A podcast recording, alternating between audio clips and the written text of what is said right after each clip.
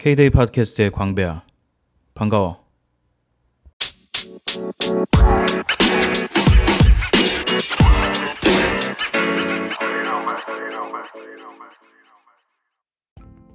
최근에 내가 가장 관심이 있는 두 가지 사건이 있었다면 하나는 나이키의 Just Do It 캠페인이었고 하나는 폴 맥카트니의 새 앨범 프로모션이야.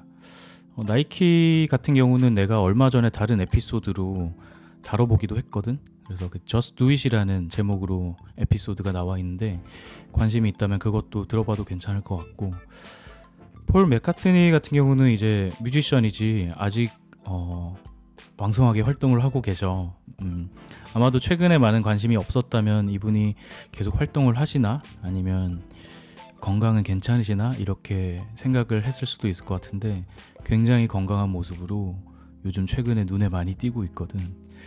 어, 나는 이제 폴 맥카트니를 아주 잘 알지는 않아. 어, 원래 비틀즈의 막 되게 열성 팬도 아니었고 했는데 어, 최근에 이 폴 맥카트니의 음악과 그리고 음악과 관련된 여러 가지 활동들 때문에 그 덕분에 나도 폴의 음악에 더 관심을 갖게 되고 어, 무엇보다도 그 사람이 음악을 계속 들려주기 위해서 자신이 만든 거를 소비자한테 전달하기 위해서 어떤 행동을 하고 있나라는 것들이 많이 보이면서 나한테는 꽤 감명 깊은 지점들이 있었던 것 같아.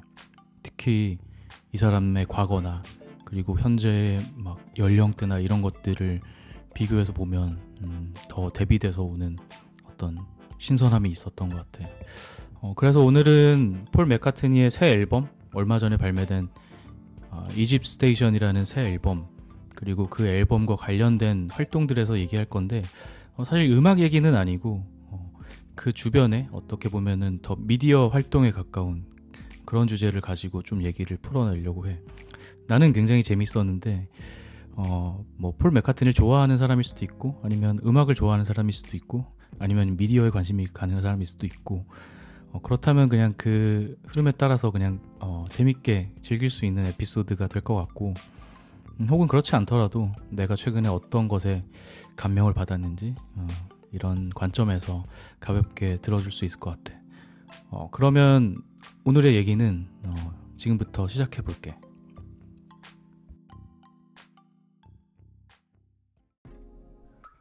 어, 최근에 폴 맥카트니라는 분이 어, 내가 관심을 갖고 찾아본 게 아닌데 음, 내 눈에 계속 들어오게 되더라고. 그래서 처음에 발견한 거는 그 Spotify에 신곡이 나왔다고 해서 오 아직도 신곡이 나와?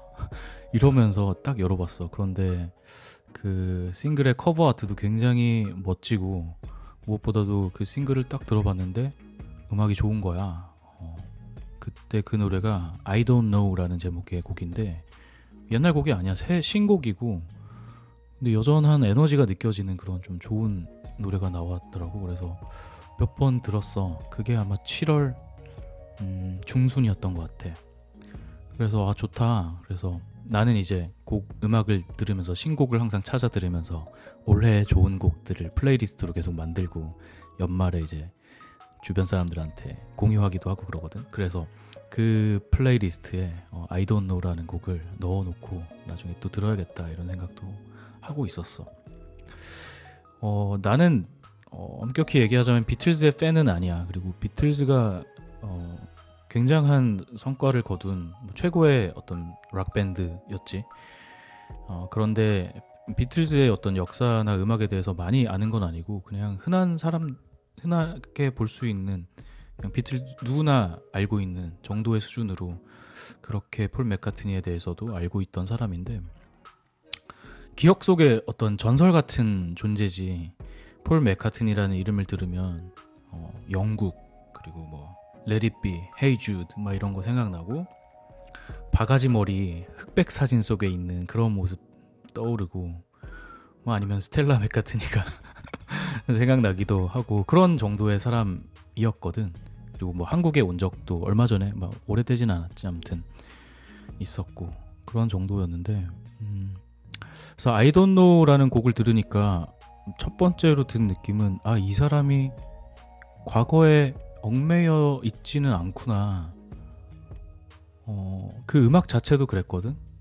완전 항상 하던 스타일만은 아닌데 그리고 그렇다고 해서 굉장히 어떤 도전적인 스타일도 아닌데 어, 결코 그 느낌이 어떤 구시대적이라는 느낌보다는 어,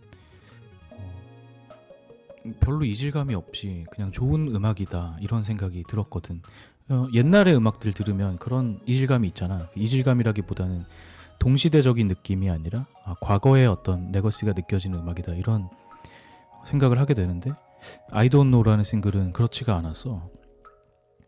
아 그래서 아 이렇게 좋은 음악을 계속 만들 수 있는 사람이라면 어, 과거에 얼마나 많은 좋은 곡들을 만들었을까 그리고 대충 알기로는 폴 맥카트니가 비틀스 중에서도 해체 이후에 어, 가장 꾸준히 활동을 한 사람인데 그래서 이 사람의 음악을 좀 더 들어봤지 뭐 듣는 방법은 대단한 건 아니었고 Spotify에서 뭐 폴 맥카트니의 어떤 좋은 곡들을 모아놓은 플레이리스트를 찾아서 쭉 들어봤는데 너무 좋은 거야.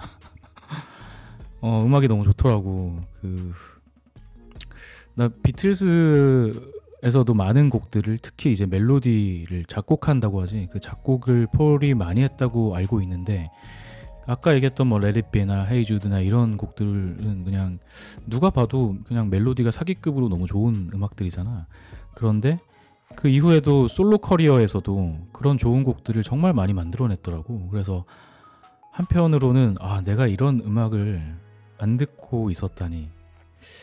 음, 그리고 약간 반성하면서 한편으로는 아 이런 음악을 내가 처음 듣게 돼서 너무 반갑다. 그런 거 있잖아. 이거를 나는 처음 듣는 게 꽤 많은 거야. 폴 음악 중에서. 그래서 가끔 그런 생각하거든. 뭐, 음, 뭐 내가 좋아하는 TV 시리즈 중에서도 뭐 브레이킹 배드 같은 거 안 본 사람 아직 안, 안 봤다라고 하는 사람들 보면 그렇게 부럽더라고. 왜냐면 그 컨텐츠를 처음 접할 때 오는 감동 같은 게 있잖아. 그래서 약간 그렇게 후회도 되기도 하고 한편으로 또 반갑기도 해서 쭉 들어봤어. 그래서 정말 좋은 곡들이 많고 음, 음악의 장르나 이런 것들을 떠나서 스타일들을 떠나서 굉장히 그 보편적으로 사람의 마음을 자극할 수 있는 음악을 많이 한 것 같아. 특히나 멜로디에서 큰 강점을 보이고 있는 것 같고 나한테는 정말 꽤 와닿는 음악이 많았어. 뭐 예를 들면 Silly Love Songs라는 곡이나 Maybe I'm Amazed 이런 곡도 있었고 Live and Let Die Say Say Say 이런 것도 있었지. Say Say Say는 내가 옛날부터 많이 들었던 곡인데 이제 마이클 잭슨이랑 같이 한 거지. 아 마이클 잭슨이랑 같이 한 것 중에 그것도 있다. The Girl Is Mine 네, 그 음악도 정말 좋고 정말 그 되게 주옥 같은 멜로디와 아주 편안한 어떤 그 심상을 지닌 그런 곡들이지 아 그리고 Ebony and Ivory 같은 곡은 스티비 원더랑 같이 불렀었지. 그러니까 이렇게 막 다른 뮤지션과 협업도 막 이렇게 했고 비틀스 그냥 흔히 생각하면은 뭔가 그러니까 존 레논의 영, 영향이 커서 그런가? 뭔가 이렇게 좀 신비스럽고 신성한 영역에 그냥 머무르, 머물러 있을 것 같은데? 폴은 그런 게 아니라 앨범도 엄청 자주 내고 그리고 막 어, 유명한 팝스타랑 같이 작업도 하고 아, 최근에 얼마 전에는 카니에 웨스트랑 리아나랑 같이 앨, 그 싱글도 하나 냈었잖아. 그럴 정도로 그 어떤 현실 세계의 사람? 그 영어로 표현하면 뭐 뭐라 그러지? down to earth라고 하나? 그런 이제 되게 어, 겸손하면서 되게 현, 현실적인 그런 느낌이 들더라고. 아 정크라는 노래도 있는데 그것도 진짜 좋아. 그 완전 발라드인데 아무튼 어, 최근에 듣고 되게 감명을 받았어. 아무튼 그래서 음악은 음, 되게 좋게 들었어. 그래서 아 이 사람이 굉장히 꾸준하게 활동을 해왔고 정말 음악을 만들고 계속 들려주기 위해서 꽤 노력을 많이 했구나 이 정도로 생각을 하고 있었지. 어, 그런데 그 싱글이 나오고 나서 그 7월 중순이라고 했잖아. 근데 그 뒤에 내 의도가 아닌데 나는 이 사람이 좋아가지고 막 찾아보고 이러지는 않았어. 근데 자연스럽게 내가 접하는 미디어에서 폴 맥카트니가 계속 나오는 거야. 되게 신기했지.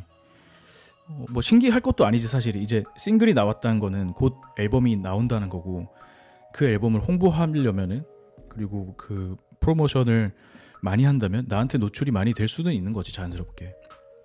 그런데 그 노출이 되는 모습 자체가 하나 한 번 한 번 나올 때마다 굉장히 인상적이더라고. 7월 아마 내가 까먹을까봐 여기 적어놨는데 7월 22일에 그 CBS라는 그 미국 방송국 있잖아. 거기서 하는 그 제임스 콜덴이라는 사람 있잖아. 그 배우면서 코미디도 하는 그런 사람인데 그 사람이 진행하는 The Late Late Show라는 어 그 토크쇼가 있지. 토크쇼가 있고 거기에서 하는 하나의 그 포맷으로 많은 사람들이 봤을 텐데 칼풀 카라오케라는 그, 그 시리즈가 있어. Carpool Karaoke 아마 많은 사람들이 봤을 텐데 별거 아니고 이제 제임스 콜덴하고 그리고 게스트 한 명, 뮤지션이 한 명 타가지고 아, 차에 타가지고 음, 드라이브 하면서 그 사람의 막 히트곡도 부르고 토크도 하고 이런 쇼야. 어, 그 이 시리즈가 굉장히 좀 인기가 많지. 그래가지고 뭐 내가 그냥 언뜻 기억나는 거는 뭐 아리아나 그란데도 기억나고 아, 또 누구 있었지? 뭐 아무튼 되게 많이 있었는데 이 사람 꽤 나온 거야. 근데 난 커플 카라오케를 그렇게 많이 즐겨보진 않았다. 좀 뭔가 약간 철없는 느낌 그런 게 있어가지고 그냥 항상 즐거운 미국 사람들의 얘기들. 그래서 노래 엄청 열심히 하고 막 이런 음, 재밌네. 뭐 이런 정도였는데 이 사람이 나오니까 나도 이거를 보통은 관심 있으면 보다가 끄는데 처음으로 이거를 Carpool Karaoke 컨텐츠를 끝까지 본 거야. 너무 재밌어서. 이게 어떤 거냐면 딱 시작하자마자 자동차가 영국 차가 딱 나오지. 레인지로버, 보그가 큰 차가. 그리고 콜덴이 어디 전화해가지고 나 좀 도와주세요. 누구 좀 불러주세요. 막 이러는데 그, 그 얘기가 그 비틀즈 노래 가사한 거지. Help, I need somebody 그 있잖아.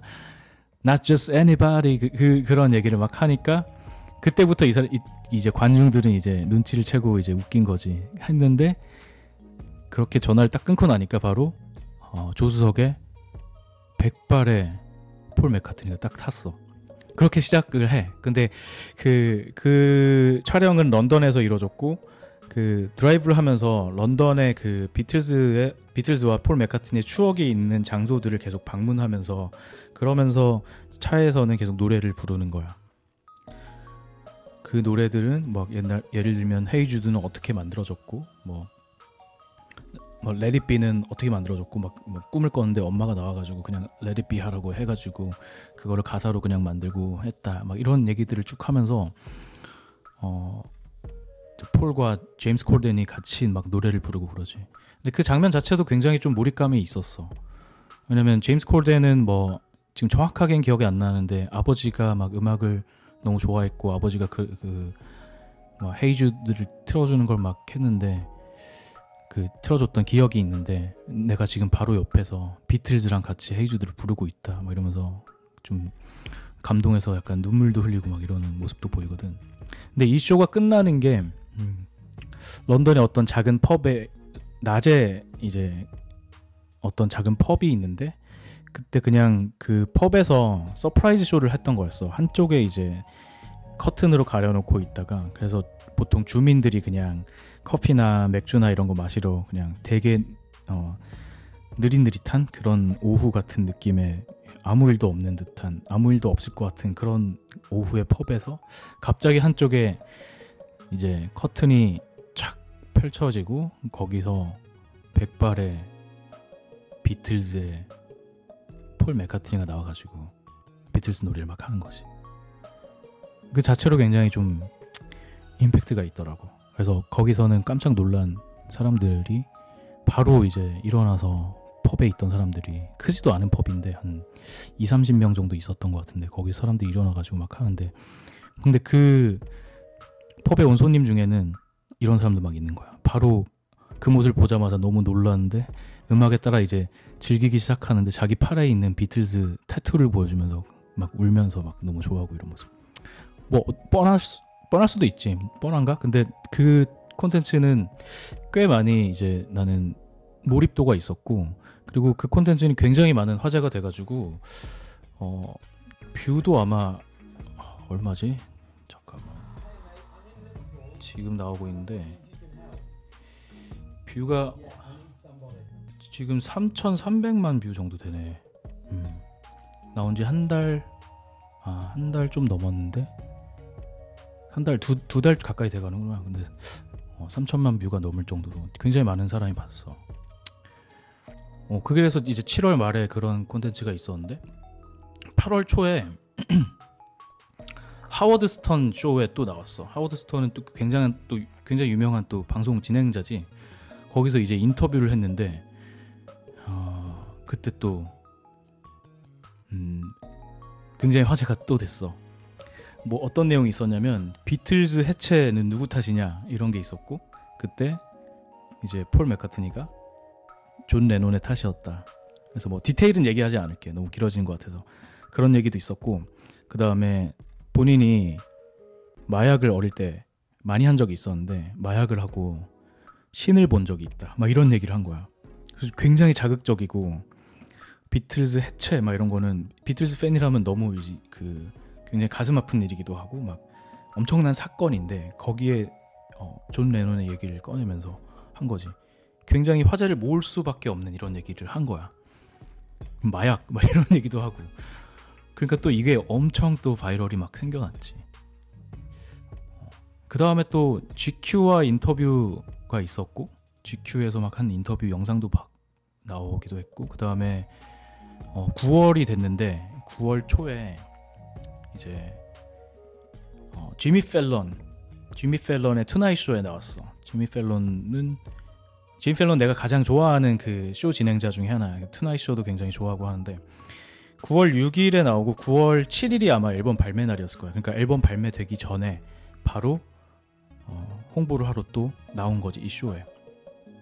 그런데 이 쇼에서 나와서도 어, 그런 걸 한 거야. 굉장히 특이한 걸 했는데 그 NBC 방송국에서 하는 건데 그 NBC가 아마 뉴욕의 락카펠러 센터에 있고 락카펠러 센터는 이제 되게 유명한 건물이잖아. 그래서 그 빌딩 투어를 하는 사람들이 있거든.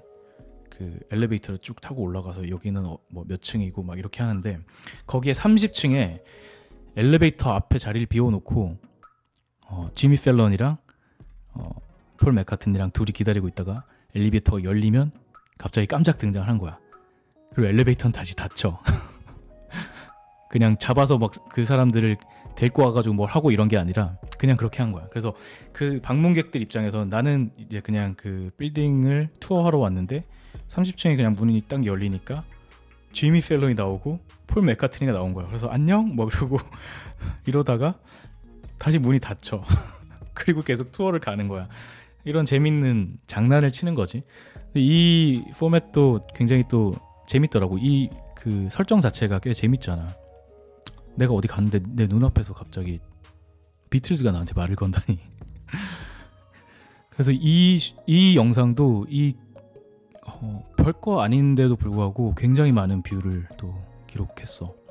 그리고 나서 뭘 했냐면 9월 7일이 이제 앨범이 발매되는 날인데 어, 그날 뉴욕에서 그랜드 센트럴 스테이션 그 큰 역이 있잖아. 우리로 치면 서울역인가? 아무튼 용산역? 아무튼 그런 데서 surprise 콘서트를 했어. 팝업 콘서트를 했어. 근데 팝업 콘서트는 어떻게 진행됐냐면 사전에 이제 응모를 한 사람이 올 수 있는 거였는데 응모를 해서 티켓을 받은 사람이 어, 공연의 장소를 안 가르쳐 줬어. 그 사람들한테. 근데 맞춰 맞춰 봐 이러면서 어, 이제 어떻게 보면 떡밥을 던져놓은 거지. 그래서 뉴욕 어딘가에서 할 거야 이렇게 하고 그런데 이 조금 조금씩 미디어에 계속 나온 이 폴 맥카트니가 직접적으로 언급은 안 하고 장소에 대한 힌트를 조금 조금씩 준 거지. 그렇게 해서 몇 월 며칠 9월 아, 7일 몇 시에 시작하겠다라는 것만 있고 딱 했는데 어 이제 사람이 꽉 찬 상태로 시작했지. 근데 그 콘서트는 유튜브와 또 제휴를 해가지고 유튜브에서 이제 라이브로 또 나가게 됐지. 아, 대단하지 않아? 라이브로 나갔는데 그 콘서트가 끝나자마자 진짜 바로 편집본이 full로 올라오더라고. 그리고 곡마다 또 클립으로 만들어가지고 그 다음날 아마 다 올라왔을 거야. 그래서 또 이게 엄청난 view를 기록했지. 그렇게 해서 앨범이 발매됐고 그 다음에 또 GQ 인터뷰를 아까 했다 그랬는데 이제 이제 10월 표지 모델로 또 나온다고도 해. 그리고 또 또 이제 앨범 나왔으니까 또 왕성하게 활동을 하겠지. 또 어디 나올지 모르겠고 또 얼마나 어, 신기한 콘텐츠로 나올지 이런 것들이 좀 기대가 되더라고. 그래서 내가 지금 얘기한 게 하워드 스턴은 내가 나중에 찾아본 건데 나머지 것들은 다 그냥 내가 자연스럽게 보게 된 거야. 어. 그래서 막 찾아본 게 아니고 내가 접하는 미디어에 자연스럽게 노출이 되더라고. 뭐 트위터에 나오기도 하고 뭐 아니면 페이스북에서도 봤나? 뭐 유튜브를 보다가 관련된 영상이 나와서 보기도 하고 뭐 이런 식으로 보게 됐지. 어. 많지 내용이 좀 길지. 어. 근데 이게 내가 그래서 앨범이 나와서 쭉 들어봤어. 그래서 앨범은 재밌게 잘 들었어. 그래서 9월 7일에 나온 이후에 지금도 가끔씩 듣고 있는데 근데 뭐 그 앨범이 막 굉장히 막 놀라워가지고 막 굉장히 막 흥분하고 그런 건 아니었어 솔직히. 근데 내가 얘기하고 싶은 거는 마케팅에서 나는 좀 어, 되게 인상 깊었거든. 아까 쭉 말했듯이. 이게 그러니까 앨범 발매 한 두 달 전부터 나 같은 소비자한테 폴의 이름이 계속 들린 거잖아. 폴 맥카트니가 뭐 하고 있다 뭐 하고 있다. 나는 폴, 폴 맥카트니의 광팬도 아니었고 뭐 그냥 한번 싱글이 나와서 들어본 정도? 그리고 카풀 카라오케 나와가지고 한번 본 정도? 이런데 지속적으로 앨범이 나올 때까지 나한테 매체 노출이 계속된 거지. 그리고 그 한건한 건이 모두 다 엄청난 임팩트가 있었어 콘텐츠적으로. 어. 근데 가만히 생각해 보면 이게 그 신선했던 거는 기본적으로는 이 사람은 비틀즈잖아. 그걸로 설명이 다 되잖아. 그냥 더 할 레전드가 없는 그냥 레전드인데 그리고 쉬지 않고 그렇게 활동을 많이 한 사람이 여전히 그렇게 화제가 될 수 있다는 것 자체가 굉장히 나는 어, 인상 깊었던 것 같아. 그러니까 한, 한, 한편의 생각으로는 야, 비틀즈야라고 하면 아까 내가 얘기했듯이 그 흑백 사진 속에 바가지 머리로 한 사람으로 생각되는데 그 사람이 2018년에 가장 뜨거운 어떤 화제로 나한테 다가오게 된 거지. 이미 쓸 수 있는 거 다 쓴 거 아니야? 옛날 레전드 아니야? 이런 생각을 충분히 할 수 있는 조건을 너무나 잘 갖춘 이 지구상에서 누구보다 잘 갖춘 사람이 지금 2018년에 나한테 가장 신선하고 새롭게 다가오는 거. 이거 자체가 굉장히 신선하더라고. 이 사람 나이가 지금 76살이야. 42년생. 76세. 한국 나이로 하면 78세도 되겠다. 곧 이제 8순인데 이런 임팩트를 만들고 있어. 그리고 더 놀라운 건 뭔지 알아? 내가 그래서 찾아봤어. 얼마나 어, 실제적인 음악 활동의 결과는 있었을까. 지금 앨범이 나온 지 얼마 안 돼서 아직 집계가 안 되고 평가하기는 이르긴 하지만 발매 후 일주일 만에 14만 장이 팔렸대. 그 이게 어떤 정도냐면 다음 주 빌보드 200 차트에 넘버원 앨범 된다는 얘기거든. 지금 그 빌보드 앨범 차트의 1위는 에미넴의 카미카제 그 앨범이야. 근데 그것도 얼마 나온 지 안 되고 엄청난 화제를 불러일으켰잖아. 막 래퍼들 다 diss하고 진짜 Rap God이 갑자기 돌아왔다 막 이래가지고 진짜 어마어마한 화제를 일으킨 앨범이었는데 그거를 그냥 몇 주 만에 엎어서 폴 맥카트니가 에미넴을 꺾고 그 이걸 보통 number one 데뷔라고 하지 앨범 내자마자 1등 이걸로 들어온대. 굉장하지? 그리고 이 사람이 하는 장르는 락이야. 2018년엔 사라진 거 아닌가? 이렇게 볼 수 있는 그런 락 장르를 가지고 70대 후반에 락커가 이렇게 많은 사람들한테 들려지고 있다는 거. 뭐 음악이 좋은 평가를 받는다, 훌륭하다 이런 거는 나는 평가하지 않을게. 근데 나는 감동받은 거는 감명 깊게 본 거는 70년 70대 후반의 락커가 2018년에 이, 이렇게 많은 사람들한테 자신의 음악을 들을 수 있도록 한다는 것 자체도 굉장히 신선한 거지. 어. 그러니까 이 사람하고 차트 경쟁을 하는 가수들 보면 이래. 에미넴, 트래비스 스캇, 드레이크, 트로이 시반, 아리아나 그란데, BTS, 방탄소년단, 포스트 멀론 이런 사람들하고 경쟁하고 있는데 차트 제일 위에 꼭대기에 이 사람이 있는 거야. 너무 멋지지. 음, 그냥 이게 비틀즈니까 당연히 그렇겠지라고 생각할 수도 있는데 절대 난 그렇지 않을 거라고 생각되거든. 이 사람이 앨범 1위를 기록한 것도 36년 만에 처음으로 36년 전에 앨범으로 1위 차트 한번 해봤대. 근데 36년 몇, 몇 살이야? 40살 때. 근데 40살 때 한번 해본 거를 76살에 다시 한 거야. 76살에. 그래서 그냥 레전드이기 때문에 당연히 인기 높다 이런 건 절대 아닌 거지. 그래서 어, 굉장히 어, 임팩트가 있었구나 이런 생각을 하게 됐어. 감명이 깊었어.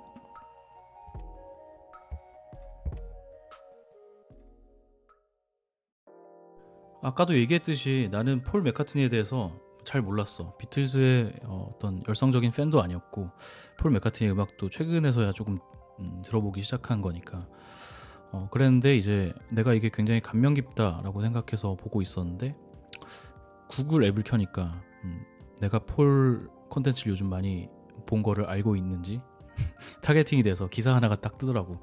그 포브스에서 나온 기사인데 포브스에서 폴에 대한 얘기를 하는 거야. 그래서 뭐지 이건 하고 딱 켜봤는데 폴 맥카트니 콘텐츠 마케팅의 마스터 그가 돌아오다 이런 제목의 기사였던 거지.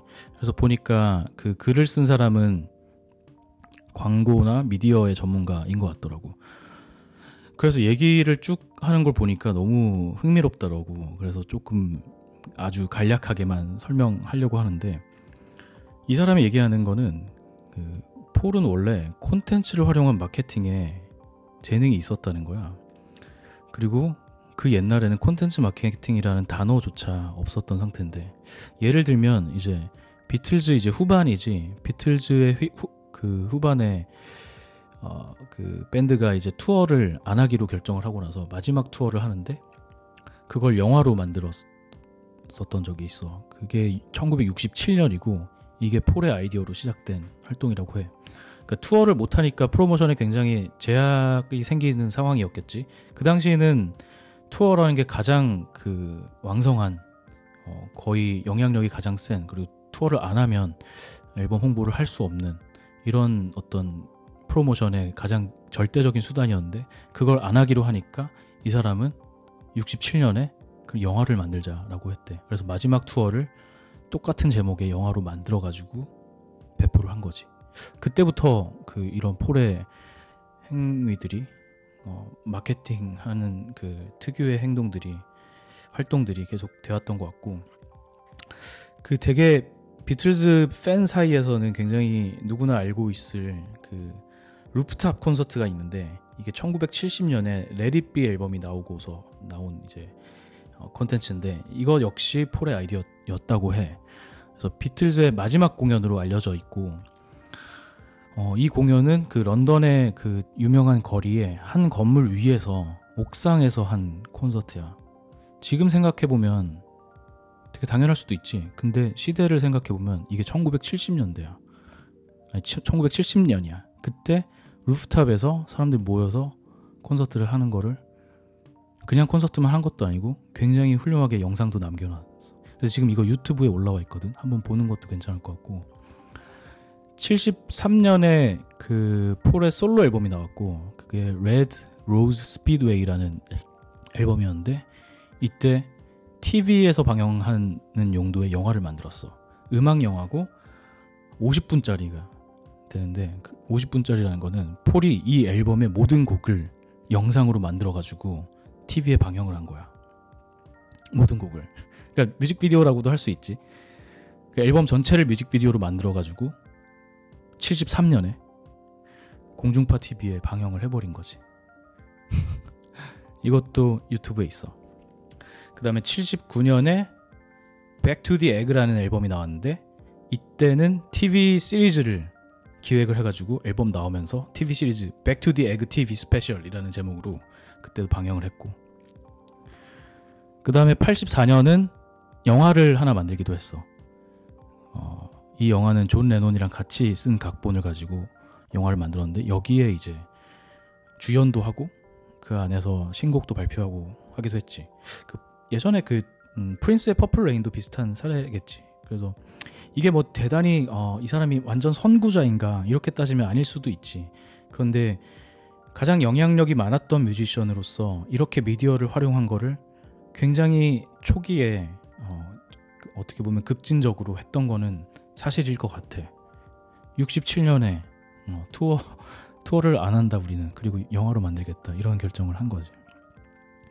그래서 지금 돌이켜 보면 어 그 사실 이제 비틀즈가 왕성하게 활동한 시기는 그 영상이 중요하던 시기는 아니었지. 영상이 그러니까 중요하긴 하지만 영상이 프로모션의 가장 주된 방법이 되고 이런 건 아니었는데 그들이 활동을 하면서 이제 우리가 소위 말하는 MTV 시대가 점점 되어 왔지. 영상이 굉장히 중요한 매체로 가장 중요한 매체로 이제 가기 시작했고 거기에 가장 앞선 지점마다 폴의 아이디어에서 시작된 활동들이 있었던 것 같아.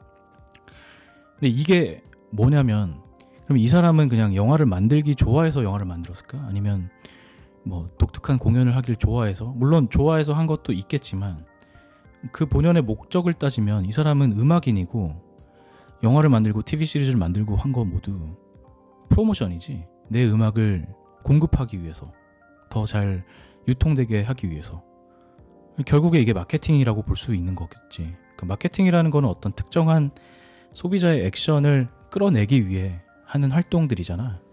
그 마케팅 자체로 끝나서 의미가 있는 게 아니라 마케팅 이후에 다른 목적으로 한 액션을 해야 되는 거지. 그게 음악인한테는 이제 리스너들이 청취를 하게 된 거지. 음악을 청취를 하도록 하는 그런 활동을 한 거지.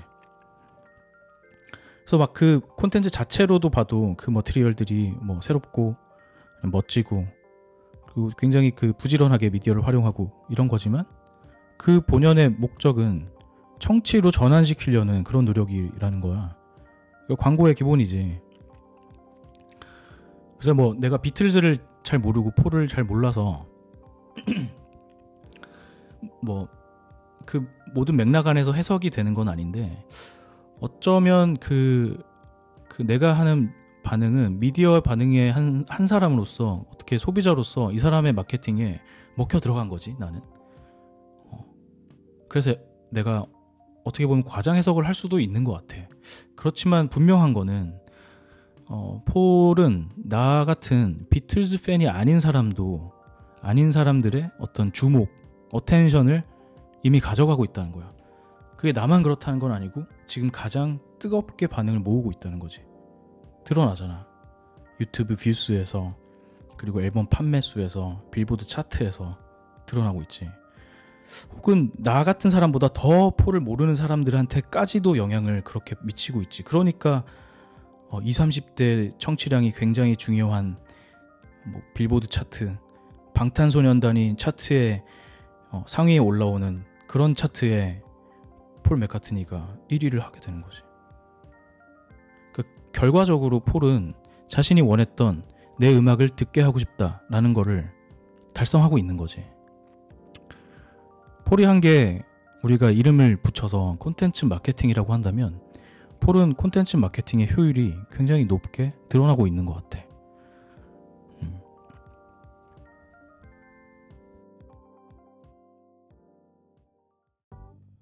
아까도 잠깐 얘기했듯이 폴은 마케팅하기 굉장히 힘든 포지션이었다고 생각이 들어. 어떻게 보면 전설이니까 그냥 하면 되는 거 아니야? 라고 생각할 수 있지만 얼마나 많은 전설이 지금 잊혀져 있어?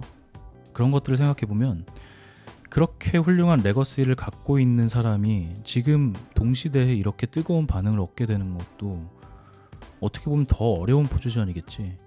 전설을 지니고 있고 그 자신의 과거에 항상 어떤 행동을 하건 과거의 맥락에 이어서 해석이 되잖아. 그렇기 때문에 지금 하고 있는 활동 그 자체로 평가받지 못하고 그리고 아까도 얘기했지만 어, 이 사람은 락을 하고 있어. 지금 이 시대에 가장 안 팔리는 음악을 하고 있지. 그리고 그 장르의 음악으로 그렇게 자기를 올가매는 과거를 가지고 신보를 내는 거지. 지금 20대의 폴 맥카튼이라는 이름을 아는 사람이 얼마나 될까? 음, 나는 거의 없을 것 같아. 비틀즈라는 이름을 알아, 알아도 폴 맥카트니는 모를 수 있겠지. 더, 더 모르겠지. 정말 적을 것 같고. 그리고 뭐 예를 들면 이 폴의 음악이라는 게 새로운 음악을 소개하는 어떤 경로, 채널 이런 데에서 다루기에도 어떻게 보면 이거는 그냥 옛날 음악으로 치부받기 쉽고 혹은 옛날에 레거시를 즐기는 사람들 예를 들면 어, 클래식 락을 많이 틀어주는 채널 같은 데서 다루기에도 뭐 소개는 할 수 있지만 이런 채널의 주된 목적은 어, 과거에 내가 즐겼던 음악을 계속 듣는 거기 때문에 이런 신보를 계속 틀어줄 확률은 굉장히 적은 거지. 그래서 새, 로운 소개하는 채널에서도 혹은 어, 전통적인 채널에서도 다루기 쉽지 않은 콘텐츠라는 거지. 그리고 요즘 가장 주류인 뭐 랩, 힙합, 뭐 contemporary R&B 이런 채널에서는 더더욱 다루기가 힘든 음악일 테고 어, 앞서서 얘기했던 이 포브스에서 그런 이 힘든 포지션에서 폴이 어떻게 마케팅했나 전략이 괜찮다라는 얘기들을 좀 하고 있는데 어, 첫 번째로는 이제 폴이 본인이 갖고 있는 자산과 약점을 정확하게 알고 접근했다고 얘기를 해. 이 사람의 자, 산은 누가 보더라도 그냥 명백한 자산이 있지 비틀즈라는 자산. 그 말은 40대 중후반 이상의 사람들한테는 어마어마한 인지도가 있다는 거고 그거를 잘 활용해야 될 거고 그 다음에 이 사람이 또 가진 장점은 개인적인 어떤 활, 활동하는 음악가로서의 장점은 퍼포먼스를 잘 하고 그리고 이 사람은 주저하지 않고 퍼포먼스를 하길 좋아해. 그 한국에 또 온대. 그렇게 투어를 많이 해. 그런 식으로 이 사람은 퍼포, 그 공연을 하는 걸 굉장히 좋아하고. 또 이 사람 자체 캐릭터도 장점이 있는데 굉장히 아까 얘기했듯이 그 굉장히 현실적이고 겸손한 모습. 그리고 굉장히 웃겨. 그 아까 얘기했던 막 나는 마약을 하고 뭐 신을 봤, 봤다 뭐 아니면 뭐 심지어 어떤 얘기까지 했냐면 나는 폴과 함께 둘이서 자위 행위를 한 적이 있다. 이런 것까지 막 얘기해. 그러니까 이게 막 미친 사람 느낌이 아니라 이 사람 영국에서 썰 호칭까지 받은 사람이야. 경. 무슨 무슨 경이라고 하죠. 그래서 항상 뭐 이 기사에서도 그렇고 항상 그 사람 이름 앞에 붙여. Sir Sir Sir 폴 맥카트니 이렇게. 경이야 경. 그런 사람인데 이런 어, 발칙한 얘기도 막 즐기고 그리고 굉장히 그 젊은 사람하고 얘기할 때도 친구처럼 얘기하는 그런 모습이 어, 캐릭터로서 굉장히 매력 있는 이제 장점을 가지고 있지. 그래서 비틀즈 출신의 어떤 기성세대에게 높은 인지도 그리고 퍼포먼스를 잘한다는 점 그리고 어, 캐릭터 자체가 매력적이라는 점 이런 자산을 가지고 있는 거지. 어, 반면에 약점이라고 하면 이제 30대 이하에게는 인지도가 너무 낮은 거지. 그리고 대부분의 요즘 음악을 소비하는 사람들은 20, 30대 사람들이 스트리밍으로 많이 하고 있고 그때 이 사람이 이제 전략으로 이제 삼은 거를 어, 잘했다라고 이제 이 기사에서 평가하는 부분은 이런 건데 하나씩 간단하게만 얘기해주면 첫 번째로 이 콘텐츠가 나올 때 항상 저명한 셀럽하고 함께 나온다는 거야. 그 셀럽의 파워를 이용하는 거지. 그런데 그 셀럽이 어떤 셀럽이냐면 젊은 세대한테 영향력이 있고 그리고 본보기도 되면서 그 다음에 그러니까 적절히 영해가지고 적절히 젊어가지고 이 폴 맥카트니에 대한 어떤 존중이나 존경 같은 걸 충분히 보여줄 수 있는 사람 이렇게 고른다는 거지. 그 지미 펠런, 제임스 코덴, 하워드 스턴 막 이런 사람의 쇼에 나온다는 거야. 예를 들면 음, 폴 맥카트니가 레터맨 쇼에 나와가지고 얘기를 하면 할배 둘이서 얘기하는 모습이 과연 젊은 사람들한테 먹힐까? 어, 그런 선택을 하지 않는다는 거지. 그렇다고 이 사람이 뭐 예를 들면 뭐가 있을까 막 완전 뭐 요즘 완전 10대 20대만 나오는 인터넷 미디어 같은 데만 나온다면 버즈피드 같은 데 나온다면 그 이질감은 어떡하지? 라는 게 있는 거지. 그래서 이 사람은 딱 그 셀럽을 고를 때에도 적절하게 젊으면서 그러니까 젊은 세대 젊은 세대에 영향을 미칠 수 있으면서 자신을 돋보이게 하는 그런 셀럽을 이용한다는 거야. 그, 그리고 그들하고 함께 콘텐츠를 제작해. 예. 근데 그 콘텐츠는 폴이 갖고 있는 캐릭터 아까, 아까 얘기했던 겸손하면서 재밌고 웃기고 이런 캐릭터를 그 유머 감각이 굉장히 좀 돋보이도록 하는 콘텐츠로 제작을 하지. 인터뷰에서도 그런 게 되게 잘 드러나. 그리고 어떤 미, 미디어와 소셜 미디어에서 attention을 끌만한 포맷으로 만들어. 그러니까 어, 팝업 콘서트나 아까 얘기한 그리고 아까 엘리베이터를 활용한 그런 포맷 혹은 카풀 가라오케처럼 어, 요즘 세대에서 이제 반응이 오고 있는 그런 포맷을 그런 포맷으로만 계속 하는 거지. 그런 포맷으로만은 아니겠지만 그런 포맷을 계속 도전하는 거지 진짜. 그 다음에 또 중요한 부분이 내가 이 앨범을 새로 갖고 나왔으니 이걸 홍보하겠다라는 얘기만 하는 게 아니라 가장 자기의 가장 큰 자산은 비틀즈잖아. 그러니까 사람들한테 익숙한 것을 바탕으로 이제 새로운 것을 홍보해야 되는데 그걸 굉장히 잘 이어붙인다는 거지. 인터뷰에서도 비틀즈 얘기를 시작을 해가지고 자신의 그 새 앨범에 대한 홍보를 이어가거나 뭐 대표적으로 드러났던 부분이 이거야. 아까 그 뉴욕에서 Grand Central Station에서 한 팝업 콘서트에서는 공연이 시작되면 20분 동안은 신곡을 노래 안 해. 20분 동안. 옛날 비틀스 노래나 자기 곡 중에 유명한 곡들만으로 시작하고 공연이 중반쯤 됐을 때 이제 신곡을 노래하지. 음. 또 한 가지는 그 자체로 엄청난 화제가 될 만한 이야기를 이제 꺼내놓지. 어, 비틀즈란 자산을 이용해서 예를 들면 아까 비틀즈 해체 얘기하든가 존 레논하고 했던 막 미친 이야기 그런 이렇게 굉장히 자극적이면서 viral이 많이 생길 만한 이런 것들 어, 나는 굉장히 훌륭한 전략적으로 이렇게 접근하고 있다고 생각이 들더라고. 음.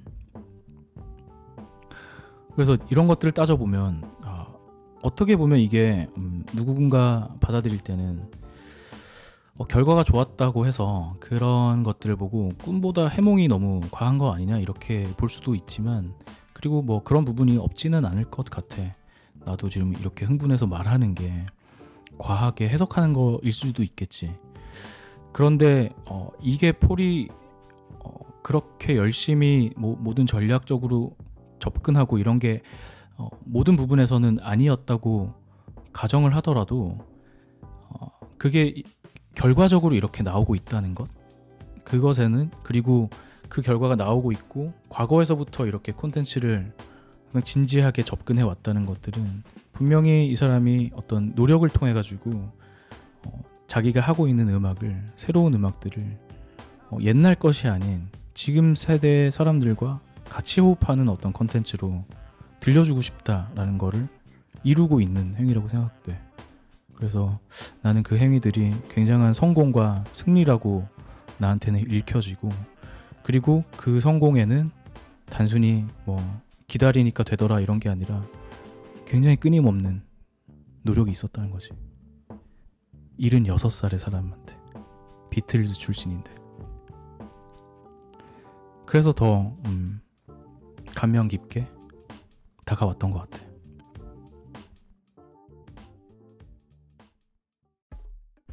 폴 맥카튼이라는 한 음악가가 어떻게 마케팅을 하고 있나 그리고 어떤 전략이 숨어 있었나 이런 것들을 좀 봤는데 거기에는 분명히 좀 뭐 과장 해석도 있을 수 있다고 생각해.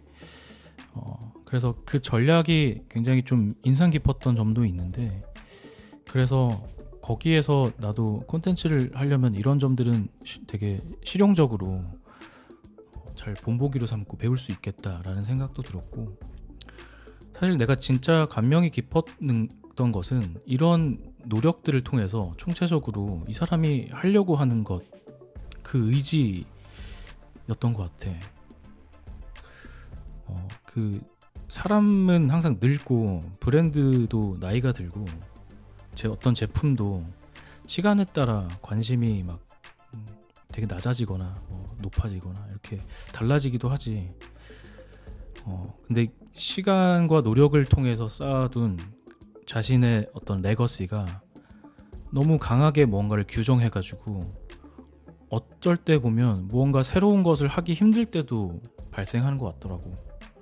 물론 나는 아직 뭐 나를 규정할 수 있는 굉장한 레거시가 있거나 이런 건 없지 않을까 이런 생각이 드는데 어 그럼에도 불구하고 우리가 뭐 예를 들면 내가 몸담았던 회사를 생각할 수도 있고 아니면 어떤 타인들이 될 수도 있고 아니면 유명한 사람들을 생각해 볼 수도 있는데 과거에 흥했던 무언가가 되는 거지. 그 어떤 사람이건 브랜드건.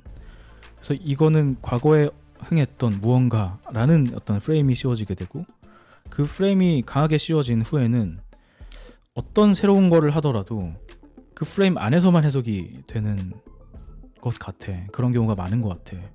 그래서 그냥 그 낡은 것의 연장이라는 평가를 받게 되지.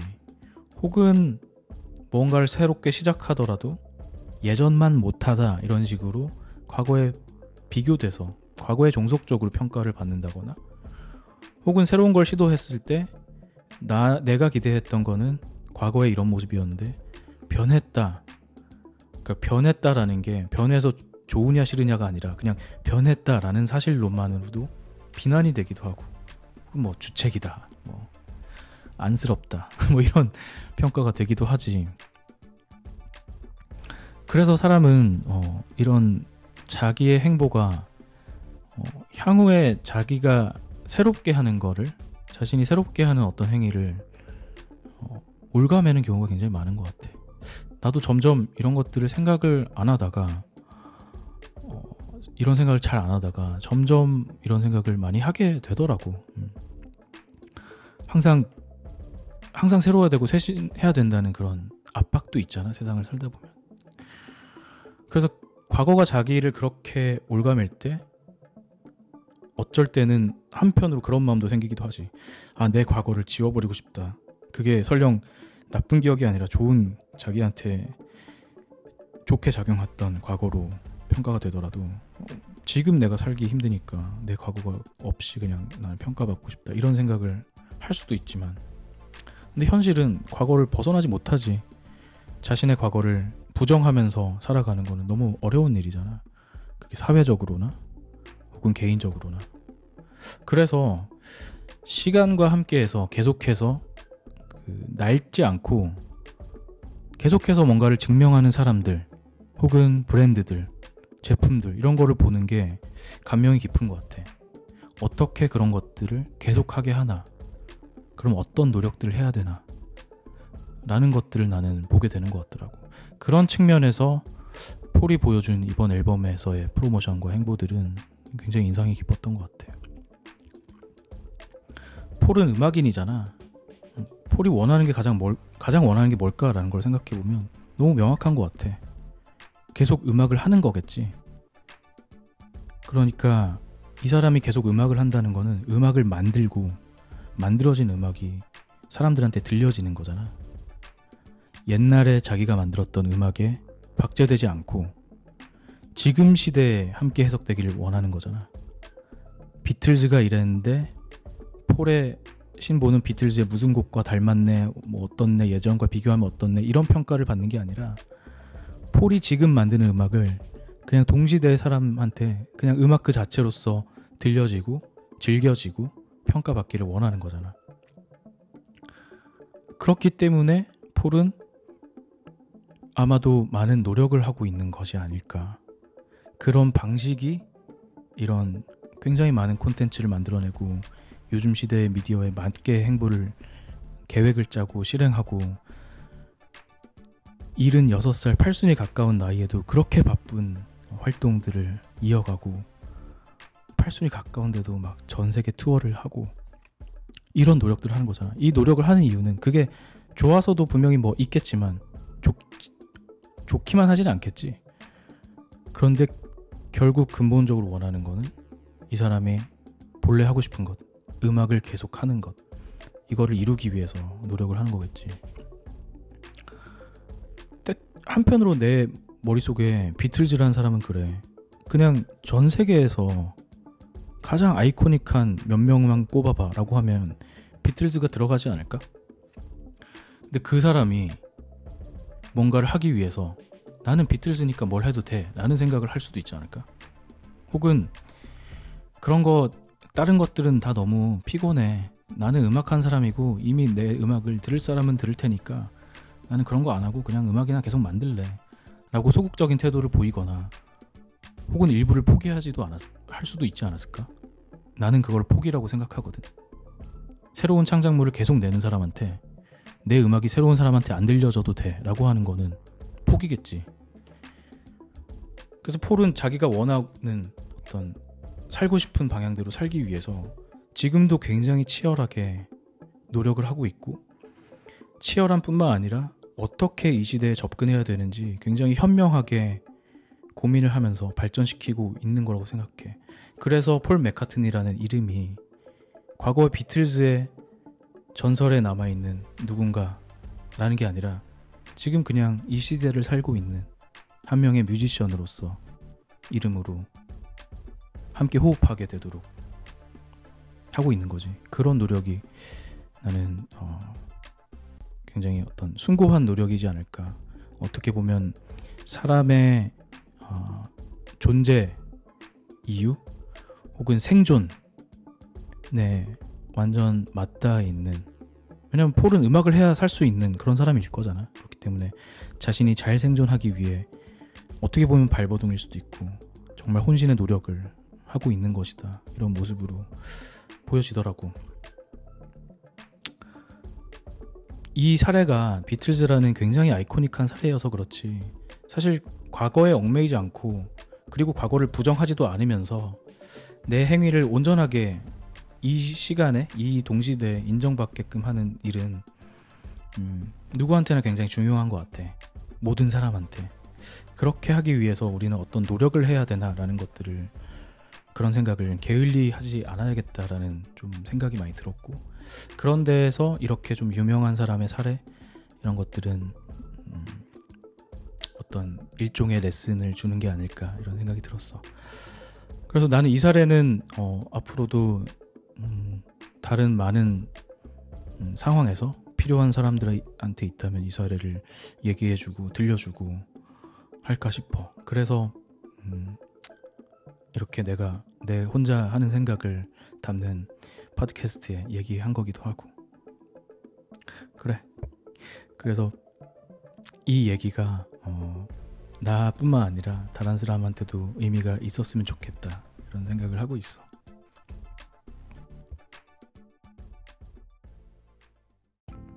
오늘의 에피소드는 유난히 좀 길었던 것 같네. 어, 아마도 얘기를 들려주고 싶은 내용도 많고 해서 나름 음, 말 속도도 좀 빠르게 해보고 했는데 잘 전달됐을지 모르겠어. 이렇게 긴 에피소드를 누가 들을까 생각되기도 하고. 음, 만약에 이 에피소드를 지금까지 여기까지 들었다면 나한테 어, 한 번이라도 표현해주면 나는 너무 고마울 것 같고 음, 피드백이 점점 줄고 있거든. 그리고 뭐 혹여나 내가 한 생각들이 어, 잘그 같이 이해가 돼서 이런 사례에 대해서 같이 어, 조금이라도 음, 감명이 받았다면 감명을 받았다면 나는 또 너무 보람이 있을 것 같아. 어, 오늘 얘기는 여기까지 하고 또 음, 그동안 너무 콘텐츠를 막 만들어서 음, 오늘도 좀 뭐 만듦새는 엉망일 것 같긴 하지만 앞으로 좀 더 정신 차리고 만들어야겠다 이왕 만들 거 그런 생각하고 있어. 어. 그래서 나는 더 음, 재미있는 소재를 가지고 더 어, 듣기 좋은 형태로 또 고민해서 조금씩 조금씩 개선 해 보도록 할게. 어, 그러면 오늘도 고마웠고 안녕.